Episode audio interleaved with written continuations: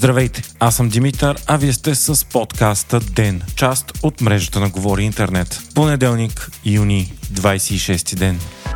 Тази събота света се събуди с най-шокиращата новина от началото на войната в Украина. Въоръжен бунт в Русия. Само за няколко часа доскоро верният на Путин Евгений Пригожин, основател и главнокомандващ на частната армия Вагнер, която бе една от основните руски бойни единици в Украина, обяви военен преврат. Причината редовната войска на Русия била нанесла артилерийски и въздушни удари по Вагнер. Това накарало Пригожин да възстане срещу отколешния си враг военното командване на Русия в лицето на началника на военния щаб на Русия Валерий Герасимов и военния министр на страната Шойгу. Пригожин поиска тяхната оставка и заяви, че е патриот, който се бори против масовата корупция и бюрокрация в Русия, направила армията украдена и небоеспособна. Друга причина за бунта е отказа на Вагнер да подпише новите споразумения с Министерството на отбраната, които регламентират връзката на частните армии в Русия с редовните войски. Пригожин заяви и че иска оставките на Шойгу и Герасимов и в противен случай ще атакува Москва. Така в рамките на няколко часа Вагнер превзе безкръвно милионния град Ростов на Дон. Градът е щабът на ключовия за войната в Украина Южен военен окръг и освен това важен за логистиката на руската армия контрол над важни обекти бе поет и в друг милионен руски град, Воронеж. Отново без почти никаква съпротива. Там обаче при сражения са били убити между 15 и 20 руски военни. След това голямата военна колона на Вагнер с стотици единици бойна техника и по думи на Пригожин 25 000 армия тръгнаха да завладяват Москва. Военната колона измина безпроблемно и на практика без каквато и да е била съпротива от редовната руска армия стотици километри в рамките на часове. Градът започна да се готви за атака, като бяха обявени засилени мерки за сигурност и започна провеждане на контртерористична операция. Хората бяха призвани да не излизат, а понеделник бе обявен за неработен. И така, докато новинарският поток следеше трескало случващото се и се коментираше дали това няма да доведе до истинска гражданска война или дори свалянето на Путин от власт, колоната на Вагнер спря само на 200 км от столицата. Стана ясно, че президентът на Беларус Лукашенко е провел успешни мирни преговори с Пригожин и го е накарал да се откаже от плановете си. Така планованата атака на Москва бе прекъсната само за 24 часа от началото на бунта. Войниците на Вагнер се върнаха в базите си, а Пригожин получи разрешение да отиде в Беларус без да бъде съдебно преследван. По време на бунта бе свален от Вагнер и един руски военен самолет, като е загинал целият му екипаж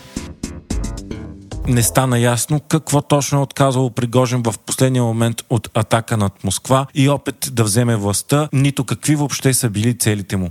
Според някои теории, семействата на лидерите на Вагнер са били заплашени от специалните служби на Русия, което е довело до тяхното оттегляне. Според други теории, целта на първо място е било оттеглянето на Вагнер от Украина и връщането й в Африка, където има сериозни бизнес интереси. Случилото се и до ден днешен остава необяснимо и анализаторите са объркани какви са реалните причини. Със сигурност обаче това ще има последствия за цяла Русия и е ясен индикатор за постепенното отслабване на властта на Владимир Путин, както и за сериозни сътресения и междуособични войни сред руския елит, недоволен от развитието на войната и економическата криза в страната. Съюзниците на Русия, като Северна Корея, Иран, Беларус и Китай, омалъжават случилото се и заявяват пълна подкрепа на президентската администрация. Западните страни пък се дистанцираха и заявиха, че това е изцяло вътрешно руски проблем. Според президента на Украина Володимир Зеленски и генералният секретар на НАТО Солтенберг обаче случилото се е демонстрация на слабостта на руския режим и показва, че страната е в много критично положение. Това обаче не радва съюзниците и САЩ са силно притеснени от потенциално разрушаване на Русия или разкъсването и на отделни републики с борещи се помежду си владетели, тъй като това би направило ситуацията опасна заради огромния ядрен арсенал разположен в страната.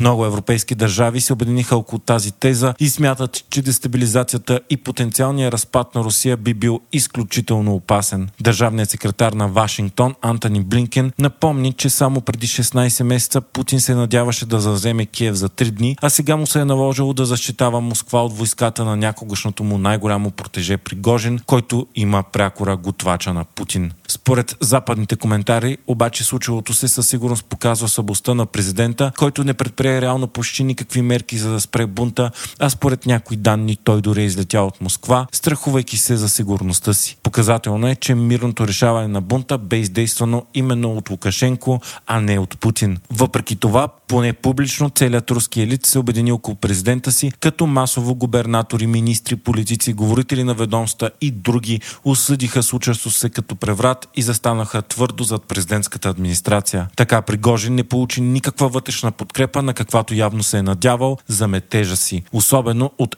ФСБ и Росгвардия, чието сили биха били ключове за потенциалния успех на военния преврат. Самия Владимир Путин пък направи само едно кратко изявление в събота сутрин, когато обяви, че бунта е нож в гърба и предателство и обеща сурови наказания за бунтовниците. Той заяви, че случващото се прилича на Октомврийската революция от 1917 година, унищожила царска Русия и довела до гражданска война. От тогава насам той не е коментирал въобще случващото се.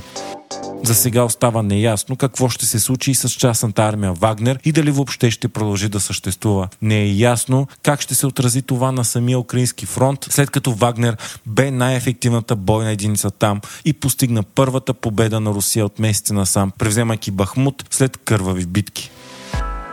Продължава напрежението между управляващите на ротационен принцип ГЕРБ СДС и ППДБ. В момента двете политически сили провеждат преговори, за да се види как ще се продължи нататък. Премьерът Николай Денков заяви, че ако процесите, по които са се договорили, не вървят, той и неговият министерски съвет ще подадат оставка. От ППДБ са недоволни, че ГЕРБ СДС работят с плаващи мнозинства заедно с Възраждане ДПС, приемайки закони каквито са им удобни, без това да се съгласува с правителството. Според Лена Бориславова от ПП в момента се водят преговори за законодателна и управленска програма, както и конституционни промени, които да бъдат официализирани с документи. Въпреки това не се готвило коалиционно споразумение, за каквото настоява Бойко Борисов, ако искали от ПП да бъдат действията им с ГЕРБ да са съгласувани.